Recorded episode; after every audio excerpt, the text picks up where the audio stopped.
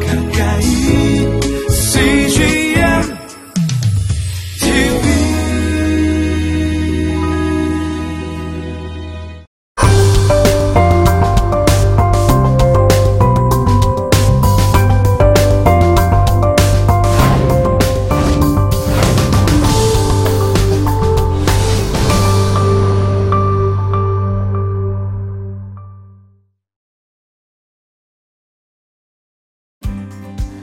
성경이 말하는 투자란 아, 이 부분은 지혜문학사에서 나온 겁니다. 그렇기 때문에 단순히 뭐 투자에 대해서 가르쳐 준다는 것보다는 또 어, 그걸 통해서 우리가 삶의 투자를 어떻게 해야 되는지 아, 그런 원리들을 가르쳐 줄 수 있습니다. 전도서에서 말하는 어, 지혜를 한번 배워보겠습니다. 첫 번째 는 부지런한 사람이 되라. 두 번째, 인생에서는 재정적 안정이 중요하다. 그 다음에 어, 세 번째는요 어, 흥미롭게도 권세 잡은 이들을 조심하라고 얘기를 합니다. 네 번째 당신의 투자처를 다양화하라. 다섯째 음, 투자할 때 너무 소심하게 처, 소심하게 처신하지 말라. 다음 원리가 중요해요. 어차피 성공은 하나님의 손에 달려 있어요. 그 다음에 또 하나 원리가 있어요. 끈질기게 노력하라. 우리 모두가 부지런히 일하고 끊임없이 노력하고 내 꿈을 향해서 도전하고 다양하게 그 꿈을 펼칠 수 있는 방법을 모색해보고 여러 가지 씨를 뿌려놔야죠. 적용은 어때요? 우리 몫입니다.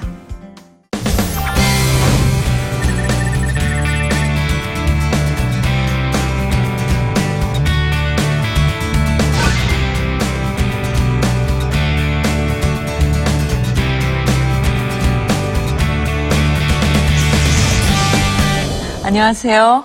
아, 삐아의 김윤희 대표입니다. 지난주에 우리가 성경적 투자 원리에 대해서 공부한 거 기억나시나요? 지혜 문학서를 보면서 그것이 단순히 돈을 투자하는 원리뿐만 아니라 삶의 원리도 가르쳐 준다는 것을 배웠습니다. 아, 여러분이 한번 궁금하시면 보시고 일과영성에 적용해 보시기 바랍니다. 오늘은요, 거기에 이어서 부, 뭐 돈, 재물 다 연결이 된다고 볼 수 있겠죠. 거기에 대한 주제를 좀 다뤄보고자 합니다. 그래서 몇 가지 아, 질문 아, 포인트를 제가 준비를 해봤습니다. 여기 이제 아, 오늘의 포인트인데요. 네 가지 질문을 어, 다뤄보고자 합니다. 첫 번째는 돈은 나쁜 건가요? 어, 부자가 되려고 하는 것은 잘못된 욕심일까요? 또 2번 돈을 버는 건 난데 왜 하나님이 다 달라고 하시는 건가요? 어, 그런 주제. 3번 돈은 얼마나 벌어야 되는 건가요? 무한대로 벌어도 되나요? 벌 수 있는 만큼 버는 것이 목표가 돼야 될까요? 그런 질문이죠. 4번은 부에 대한 성경적 관점은 무엇이 돼야 되나요? 그래서 요거를 하나하나 풀어서 보시겠습니다. 첫 번째. 자, 첫 번째 질문. 돈은 나쁜 것일까요? 부자가 되려고 하는 것은 잘못된 걸까요? 어떻게 생각하세요? 뭐 돈이 나쁘지 않죠. 답은 아닙니다입니다.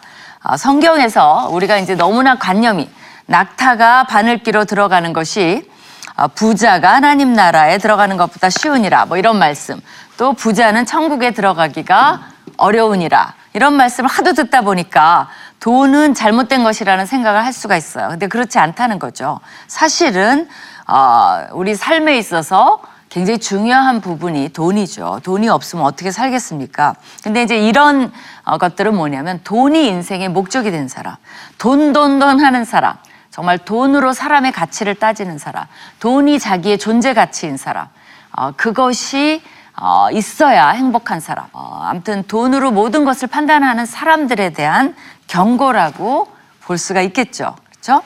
근데 돈은 굉장히 성경에 보면 부정적이기도 하지만 어마어마하게 긍정적입니다. 성경에 부자들도 많이 나와요. 욥은 동양에서 가장 부자라 그랬어요. 아브라함도 상당한 부를 가지고 있었습니다.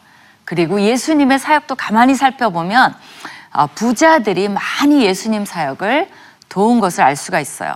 또 교회사를 보면 많은 부유층들의 도움으로 교회도 세워지고 또 어, 그런 사역들이 확장되어 나가는 것을 볼 수가 있습니다. 그래서 돈은 너무나 중요한 것입니다. 근데 여기에 대해서 그럼에도 불구하고 성경이 경고가 있어요. 뭐냐면 부하려 하는 자들은 시험과 올무와 여러 가지 어리석고 해로운 욕심에 떨어지나니 곧 사람으로 파멸과 멸망에 빠지게 하는 것이라. 그러니까 이런 것들이 기다리고 있다는 거. 이게 장애물들이에요. 그것을 조, 조심하면서 여러분이 차근차근 부를 축적해 나가야지 잘못하면 이런 일들이 벌어지지 않도록 하라라는 것이 성경의 가르침입니다. 아, 그러면 두 번째 관점을 한번 살펴보는데요. 어, 이거 많이 받는 질문인데요. 아니, 돈을 내가 버는데 왜 하나님이 본인이 주셨다고 얘기를 하실까요? 라는 질문을 받을 때가 있어요. 여러분, 물론 어, 성숙하신 분들은 여기에 대한 답을 다 알고 계시죠. 여기는 몇 가지 원리를 살펴볼 필요가 있습니다. 첫 번째는요, 창조 원리예요. 하나님이 태초에 우리에게 필요한 모든 것을 다 공급해 주셨습니다. 모든 자원, 우리가 활용할 수 있고 살아갈 수 있고 인류가 번성할 수 있는 자원을 창세기에서 다 창조해 주셨어요. 그러니까 그게 없었더라면 애당초 우리도 존재하지 않고 아무것도 존재하지 않아요. 그러니까 만물의 주인이 하나님이시라는 겁니다. 그러니까 하나님 거예요. 근데 우리에게 사용하라고 임대해 주신 거나 마찬가지예요. 그러니까 하나님이 내 것이라고 주장하시는 거죠. 두 번째는요, 음, 인간은 그뿐만이 아니라 하나님이 창조하신 것을 우리의 노동의 능력과 재주를 또 주셨어요. 그래서 그것을 통해서 얼마든지 활용할 수 있는 어, 힘과 그런 재주와 창의력 이런 것들을 하나님이 사실은 무한대로 주셨습니다. 인간이 창조해 하나님도 창조하셨지만 그 하나님 주신 걸 가지고 또 인간이 창조한 것들을 한번 살펴보세요. 우리가 지금 카메라도 있고 자동차도 타고 다니고 컴퓨터도 만들었고 온갖 것을 다 만들었습니다. 앞으로는 인간이 더 발전을 시킬 겁니다. 무인 자동차 뭐 그런 기대도 은근히 됩니다. 그러니까 이거는 하나님이 주신 하나님 우리를 창조하셨잖아요. 하나님이 주신 능력과 재주를 가지고 어, 인간은 마음껏 이것을 활용하고 있는 거죠. 그래서 우리가 창조한 모든 것은 다 하나님의 것이라고 말할 수가 있는 겁니다. 이것이 어떻게 보면 하나님의 형상으로 지음을 받았다는 것에 하나의 어, 바, 어, 증거가 될 수가 있어요. 아, 하나님의 창의력을 우리에게도 주셨구나. 라는 반증이 될 수가 있습니다. 세 번째는요, 돈을 벌 능력을 주셨다는 거예요. 이게 무슨 말이냐면요. 신명기 8장 18절에 하나님께서 우리에게 재물 얻을 능력을 주셨다고 말씀하고 있어요.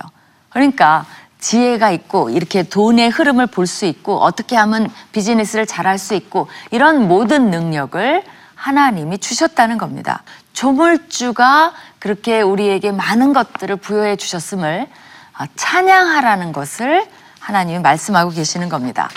그 다음에 네 번째는요. 돈을 벌 환경을 주셨다는 거예요. 이건 무슨 말이냐면요. 우리가 인식해야 되는 것이 지금 세계적으로 14억 명에 달하는 인구가 극심한 가난에 시달리고 있습니다. 그리고 풀칠할 정도만 먹고 사는 인구도 11억 명에 달합니다. 이렇게 세계의 40%에 가까운 인구들이 경제적 빈곤으로 인해서 힘들어하고 있어요. 물론 여기에는 여러 가지 이슈가 있습니다. 개인 문제가 있을 수 있어요. 게으르거나 형편없는 자제력, 그죠? 충동적인 행동, 낭비, 뭐 이런 것들을 통해서 개인적으로 가난한 사람도 있어요. 또 반면에 근면하거나 열심히 일하거나 이런 사람들은 돈을 벌겠죠. 그러나 많은 경우에 보면 개인의 관계 없이 무조건 가난한 사람들이 있습니다. 가난한 나라에서 태어나도 가난해요. 그리고 형편없는 정부, 또 전쟁, 부정부패, 권력에 의한 착취, 교육과 훈련의 부족, 또 가정 및 사회적 병폐, 어떨 때는 자연재해, 질병, 막 홍수가 났어요. 뭐 그다음에 그 질병이 막 퍼졌어요. 장애, 천재지변 이런 많은 인간이 컨트롤할 수 없는 어, 그런 요인들에 의해서 환경이 만들어지지 않아서 돈을 못 버는 경우도 있습니다. 그러니까 이런 환경에 산다는 것도 굉장히 감사하다는 겁니다. 잠언의 3분의 1이 어, 부의, 부와 가난을 얘기하지만 그 중에서 3분의 1은 개인이 자초한 거라고 얘기를 해요. 뭐 게으름 이런 것들. 그러나 3분의 2는 사회 경제적 정의의 문제를 인식하는 것으로 잠언도 이야기를 합니다. 그러니까 이건 단순히 개인 문제만은 아니라는 거죠. 그래서 어, 돈을 벌 환경을 주신 하나님께 감사를 해야 된다는 겁니다. 그러니까 우리는 무조건 돈을 버는 것만 중요한 것이 아니라요. 하나님의 뜻에 맞게 사용하는 방법을 좀 연구할 필요가 있어요. 왜냐하면 주신 거니까. 그거를 관리할 필요가 있어요. 어, 그런 것이 우리가 돈을 다스리기 시작하는 시작입니다. 이러, 뭐, 조금 벌어도 그것을 다스리기 시작하지 않으면 조금 있으면 어떻게 되는 줄 아세요? 돈이 나를 다스려요. 그럴 때는 이미 때가 늦습니다. 그 다음에 어, 돈은 얼마나 벌어야 될까요? 근데 이제 제일 중요한 건 정당한 방법으로 벌어야 된다는 거. 그건 우리의 기독교인의 상식이겠죠. 부정한 방법을 하나님이 싫어하시니까.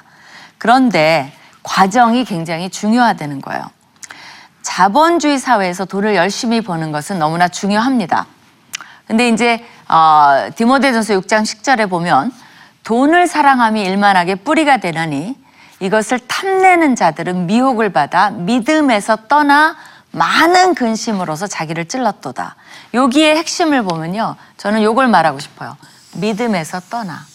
그러니까 돈을 사랑함, 돈 자체가 아니라 그거에 집착하는 것이 이제 문제의 근원이 된다는 거죠. 근데 그 중에서도 우리가 이제 돈을 벌어가는 과정에서 바로 저런 거죠. 믿음 생활이 소홀히 해지고, 어, 10, 뭐 하나님께 헌금하는 게 아까워지고, 또 가족을 사랑해야 되는데 핑계는 그래요. 가족에게 좋은 것을 주기 위해서, 물질을 더 공급하기 위해서 말은 하지만 사실은 가족과 보내는 시간이 소홀해지고, 아내와 보내는 시간이 소홀해지고, 그 다음에 친구 관계가 어, 조금씩 이제 친구를 이용하기 시작하고, 조금 편법을 쓰고 싶어 하고 이런 이슈들이 어, 사람을 차별하기 시작하고 또 자신의 경제성에 따라서 자존감이 왔다 갔다 하기 시작하고 이렇게 되면 뭐가 되냐면 이 일만하게 뿌리가 나를 지배하기 시작하는 거예요.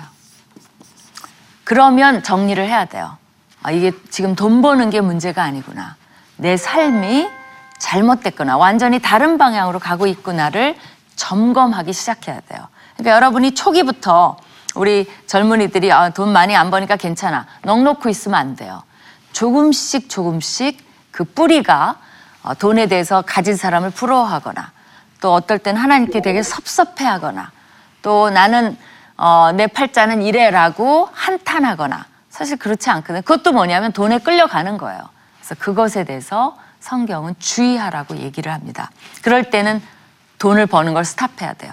그리고 삶을 정리해야 돼요. 그러니까 얼마를 벌어야 된다? 그 한계선이 있진 않겠죠. 하나 이런 것들을 살펴보시기 바랍니다.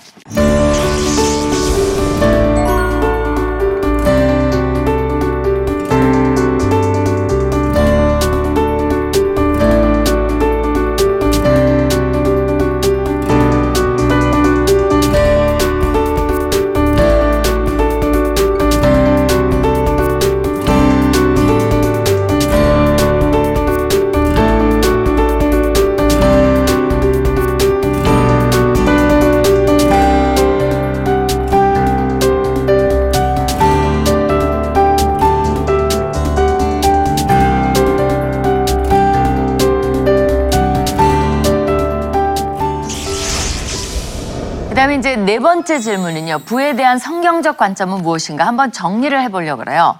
그래서 성경에 보시면요. 어, 돈, 물질, 재산에 관련된 구절이 2350구절이나 나옵니다. 근데 믿음 구원에 관련된 구절은 500개 뿐이 안 나와요. 그러니까 이것이 훨씬 더 많은 분량을 차지한다는 거예요. 그러면 왜 그럴까요? 사실은 이것이 어떻게 보면 우리 삶에 지- 극대한 영향을 미치는 것을 성경도 알고 있는 거죠. 이게 진짜 네 배 이상이잖아요.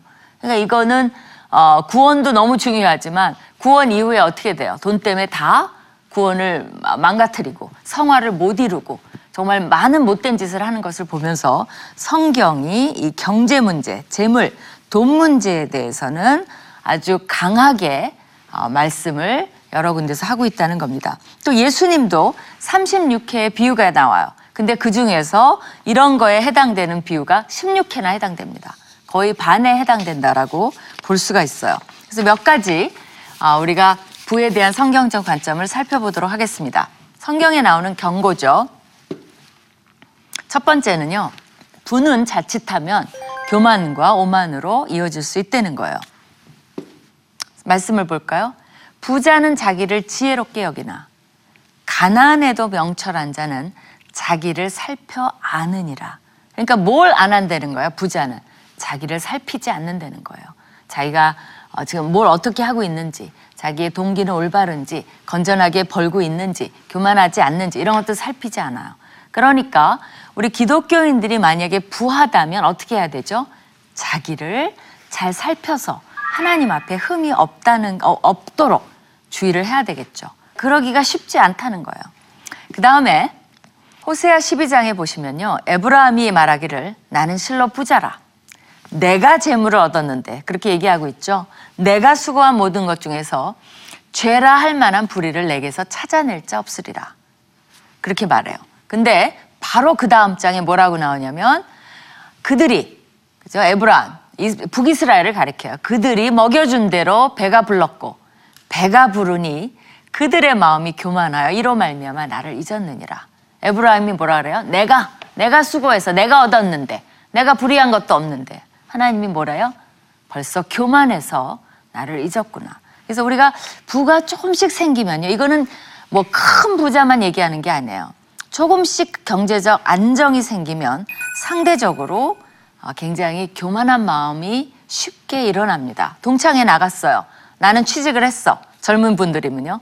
취직을 못한 사람이 있어. 상대적으로 어떻게 하죠? 내가 돈도 벌고 안정돼 가니까 은근히 그 사람에 대해서 어, 뭐 동정은 취하지만 그래도 내가 더 우월하다라고 느낌을 가질 수가 있다는 거죠. 이제 그런 교만이 어, 찾아올 수 있다는 겁니다.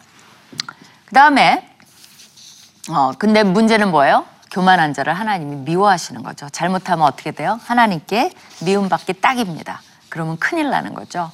어, 그래서 그것을 조심해야 된다는 겁니다. 그 다음에 두 번째는요. 재물은 종종 잘못된 안대, 안도감을 불러일으킵니다. 재물은 우리에게 자족감을 주기도 하고 안일함을 주기도 하고 그러니까 기쁨도 주고 그러나 또 한편 이 안도감을 준다는 건 뭐냐면요. 하나님을 의존하는 데서 조금씩 멀어지기 시작하는 거예요.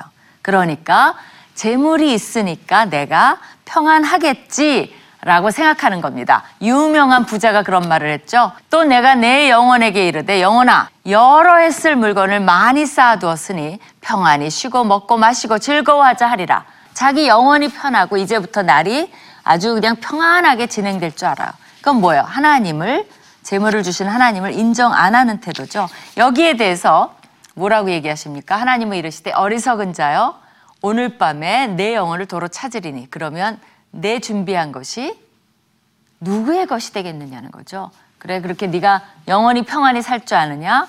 내가 너를 취하리니. 그럼 네가 이때까지 잘 모아놓은 너를 안도하게 한 그거는 누구의 것이 되겠느냐? 굉장히 허망하다는 것을 말씀해 주고 계십니다. 그래서 어, 문제는 재물이 주는 어, 안정감 어, 그런 것들은 누려야죠. 그러나 그것이 하나님께서 하나님에게서 멀어지게 하는 동기가 된다면 어리석은 것이 된다는 것입니다. 그 다음에요. 세 번째는 재물은 어려운 이웃에게서 우리의 관심을 멀어지게 합니다. 이걸로 예수님께서 말씀을 하셨죠. 나사로의 비유인데요. 부자와 나, 거지 나사로. 그 부자는 얼마나 지독하냐면요. 그 나사로가 늘 자기 집 대문간에 있었는데도 무시했어요. 그러니까 어려운 사람에 대해서 눈을 멀게 한다는 거예요. 왜? 자기의 이 부자는 매일 먹고 마시고 즐기는 자기 도- 어, 만족감, 자기 향락에만 도취되어서 이런 것을 간과한다는 거죠. 근데 지옥에 가서까지 뭐라 그러냐면요. 아버지 아브라함이여 나를 궁일이 여기사 나사로를 보내달라는 거예요. 나사로가 무슨 심부름꾼이에요? 그러니까 이 부자의 태도가 지옥에 가서도 변하지 않는다는 거예요. 남을 무시하는 거. 나사로를 보내어 그 손가락 끝에 물을 찍어 내 혀를 서늘하게 하소서. 내가 이 불꽃 가운데서 괴로워서 못 살겠습니다라고 하면서 나사로를 시키는 거예요. 어, 그러니까 거기에 어, 아브라함이 갈 수 없다.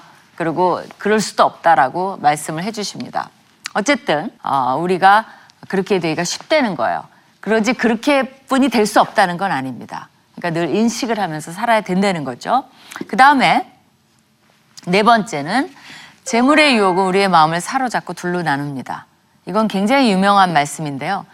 어, 재물이 늘어도 거기에 마음을 두지 말지어다 라고 말씀하시면서 네가 먹어서 배부르고 아름다운 집을 짓고 거주하게 되며 또 소와 양이 번성하며 은금이 증식되며 네 소유가 풍부하게 될 때 정말 부유해지고 이게 많은 사람들의 목표죠 사실은 기껏해야 이런 거가 목표예요 근데 네 마음이 교만하여 내 하나님 여호와를 잊어버릴까 염려하노라. 여호와는 너를 애굽 땅 종에서 종되었던 집에서 이끌어내시고 그러나 내가 마음에 이르기를 내 능력과 내 손의 힘으로 내가 이 재물을 얻었다 말할 것이라. 어, 이런 것에 대해서 문제시하는 거죠.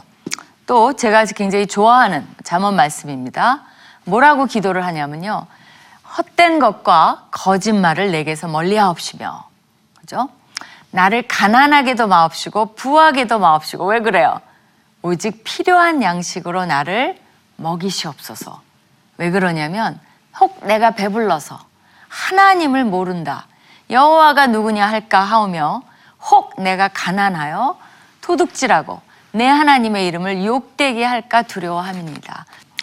저는 이 말씀만 가지고도 부에 대한 어, 것이 다 해결이 되는 것 같아요. 여기서 핵심은 뭡니까? 하나님이에요. 하나님을 모른다 할까? 하나님을 욕되게 할까? 거기에 두려워서 부가 나를 주장하지 못하게 하나님 도와주시고 하나님을 기억할 만큼만 저에게 부를 허용하여 주시옵소서라는 굉장히 경건된 기도예요. 여러분이 부를 다스릴 자신이 없으면 저는 이 기도를 드리라고 말씀드리고 싶어요. 하나님이 굉장히 기뻐하시고 제가 핸들할 수 있는 어, 그런 정도의 부만 허락하실 거라고 어, 믿습니다. 어, 기억하시고 가끔 써붙여 놓으면 좋을 것 같아요. 그죠? 그 다음에요. 이제 어, 진짜 유명한 말인데요. 한 사람이 두 주인을 섬기지 못할 것이니 혹 이를 미워하고 저를 사랑하거나 혹 이를 중히 여기고 저를 경히 여김이라 너희가 하나님과 재물을 겸하여 섬기지 못하리라. 이거는 정말 이해- 이해하는데 가장 중요한 핵심 구절입니다. 뭐냐면 오직 하면요. 이 재물은 살아있는 게 아니죠. 그럼에도 불구하고 이것이 오직 인간을 인간의 마음을 미혹하면 하나님과 재물을 동등한 위치에 줬어요. 마치 우상처럼. 그러니까 이것도 살아있는 신처럼 이걸 만몬이라고 합니다. 그래서 영어에서는요, 이거를 뭐 우상처럼 되는 것처럼 대문자로 아예 만몬이라고 번역한 그런 영어 버전도 있어요. 그러니까 그만큼 이 재물이라는 것은 하나님과 비교될 만큼 인간 세계를 컨트롤하고 있다는 겁니다. 사실이죠. 뭐 돈에 사람 죽이고 부모도 배반하고 친구도 배반하고 돈 때문에 별짓을 다 하는 세상 아닙니까? 그러니까 하나님이 아예 뭐라 그랬어요? 이 두 가지를 겸하여 섬길 수는 없다라고 말씀하십니다. 우리가 아예 내 주인이 누군지를 선택해야 된다는 거죠. 어, 그래서 아까 그 잠언 구절하고 이 구절만 여러분이 기억하셔도 정말 어마어마하게 부가 어, 컨트롤 되는 것을 어, 아마 경험하실 겁니다. 그 다음에요. 다섯 번째, 탐심을 주의해야 합니다. 그죠? 탐심은 뭐라 그랬어요? 어, 삼가 모든 탐심을 물리치라 사람의 생명이 그 소유에 넉넉한데 있지 아니하리라고 말씀을 하십니다. 그러니까 지금 가진 거에 대한 불만, 또 더 많은 부를 원하는 거, 또 질투와 탐욕, 많이 가진 자들과의 비교, 더 많은 재산을 축적하고 또 소비하고자 하는 욕망으로 가득 차 있을 때 이거는 그러니까 끊임없이 내 마음속에 늘 생각하는 거. 교회에서 예배를 보면서도 뭐만을 위해 기도해요? 이런 부에 대한 그런 가치로 가득 차 있을 때 그것은 굉장히 위험하다는 것을 우리가 봐야 됩니다. 위험 신호를 보내고 있는 거예요. 그렇죠? 그 다음에 여러분이 한번 이것을 강의를 들으시면서 아, 정말 내가 내 나, 나의 삶을 가장 어, 차지하고 있는 것, 내가 늘 생각하는 것이 뭘까? 그거를 한번 점검해 보시면 좋을 것 같아요. 그게 여러분의 가치거든요. 그 다음에요, 여섯 번째. 재물에 대해서 근심하고 걱정할 수 있다는 겁니다. 이거는 상식적인 걱정을 말하는 게 아니에요. 우리가 취직을 해야 되고 또 자녀가 더 많으면 교육비도 벌어야 되고 이런 걸 걱정하는 것이 아니라 정말 있으면 있는 대로 없으면 없는 대로 하나님을 신뢰하지 못해서 거기에 사로잡히는 거예요. 그야말로 이게 없으면 죽을 것 같고 어, 너무나 힘들어하고 어, 그것이 있어야만 존재감을 느끼고 막 이런 어, 걱정을 하나님께서 얘기하고 계시는 겁니다. 그래서 뭐라고 얘기하시냐면 뭐라고 얘기하시냐면 염려하여 이르기를 무엇을 먹을까 무엇을 마실까 무엇을 입을까 하지 말라. 이건 기본 생계를 말하는 게 아니라요.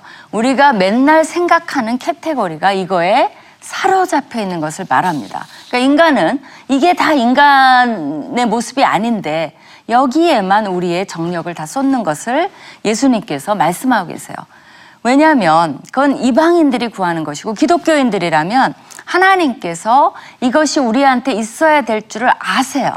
하나님 모르는 게 아니에요. 근데 마치 우리는 그것을 하나님이 하나님 몰라요. 하나님 이해 못해요. 하나님 이 세상을 안 살아봤어요. 라는 것처럼 구는 것을 하나님이 금하시는 거예요. 내가 안다. 그러니까 제발 하나님께 맡기고 너희는 먼저 그의 나라와 의를 구하라. 그리하면 이 모든 것을 너에게 더하시겠다 그랬어요. 그러니까 그의 나라와 의를 구하면 어떤 형태로 하나님이 걱정하지 말아라고 도와주실지 알 수가 없어요. 그러니까 신뢰하는 거죠. 근데 그걸 신뢰 못하는 사람은 자기가 그 모든 것을 다 짊어지고 어, 그야말로 염려와 걱정에 사로잡혀서 믿음 생활을 소홀히 하게 되는 것이죠. 그게 일종의 불신의 형태입니다. 그렇기 때문에 하나님께서 그러지 말라라고 말씀을 하고 계세요. 이렇게 한 여섯 가지 정도로 우리가 정리를 해봤는데요.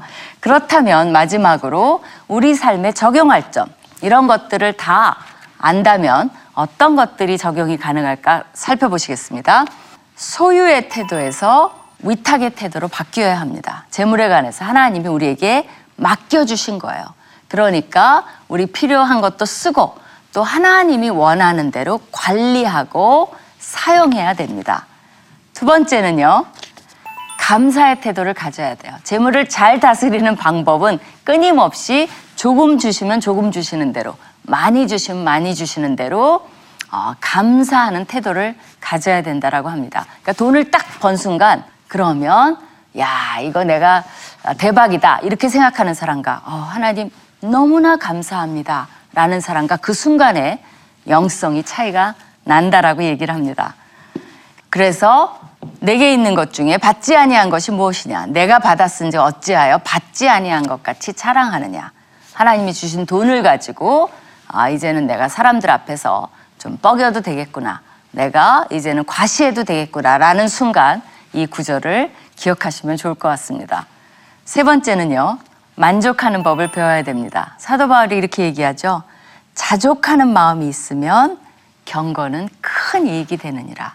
그러니까 우리 삶에 있어서 어떤 상황을 주시든지 거기에 감사와 함께 만족. 그게 이제 완성이죠. 감사만 하고, 음, 근데 그래도 슬퍼 이런 거보다는 아, 이게 정말 만족하고 그 안에서 행복을 찾는 것.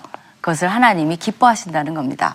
오늘 어떠세요? 이 어, 부에 대해서 우리가 성경적 관점 다뤄봤는데요. 도움이 좀 되셨나요?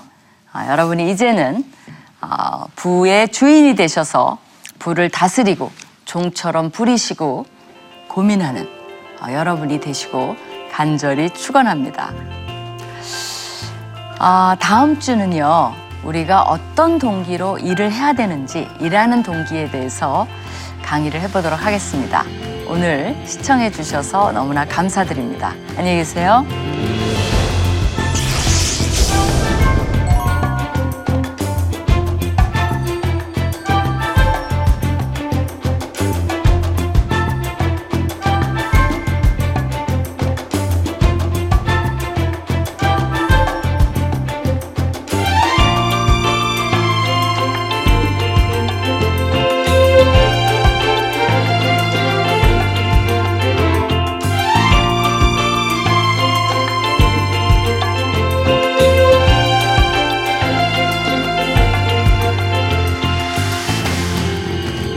이 프로그램은 시청자 여러분의 소중한 후원으로 제작됩니다.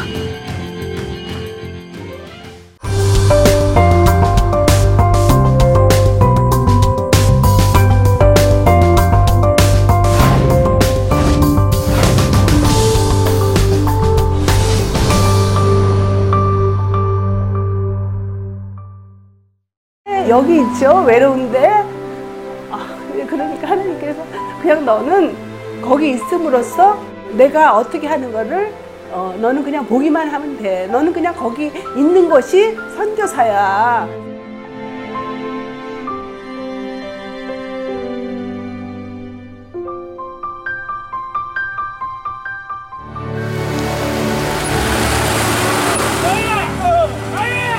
육개월을 그냥 손꼽아 기다리면서 이 산골까지 올까 했는데 드림 컴츄르다. 네, 정말 좋았어요. 용기 얻고 또 위로되고 정말 선교사들한테 빵과 같은 거 정말 없어서는 안 되는 함께 가는 선교사들이 일- 이런 외지에 있다 보면 선교사 부인들이 굉장히 그 정신적인 문제가 많이 생기는데 그런 부분을 CGN TV가 완전히 해결을 해줬어요. 이 CGN TV도 사실 크게 저에게 동력자가 돼준 거예요. 온 세상을 위한 복음의 통로 세상을 섬기는 방송 CGN TV 감사합니다. 사랑합니다.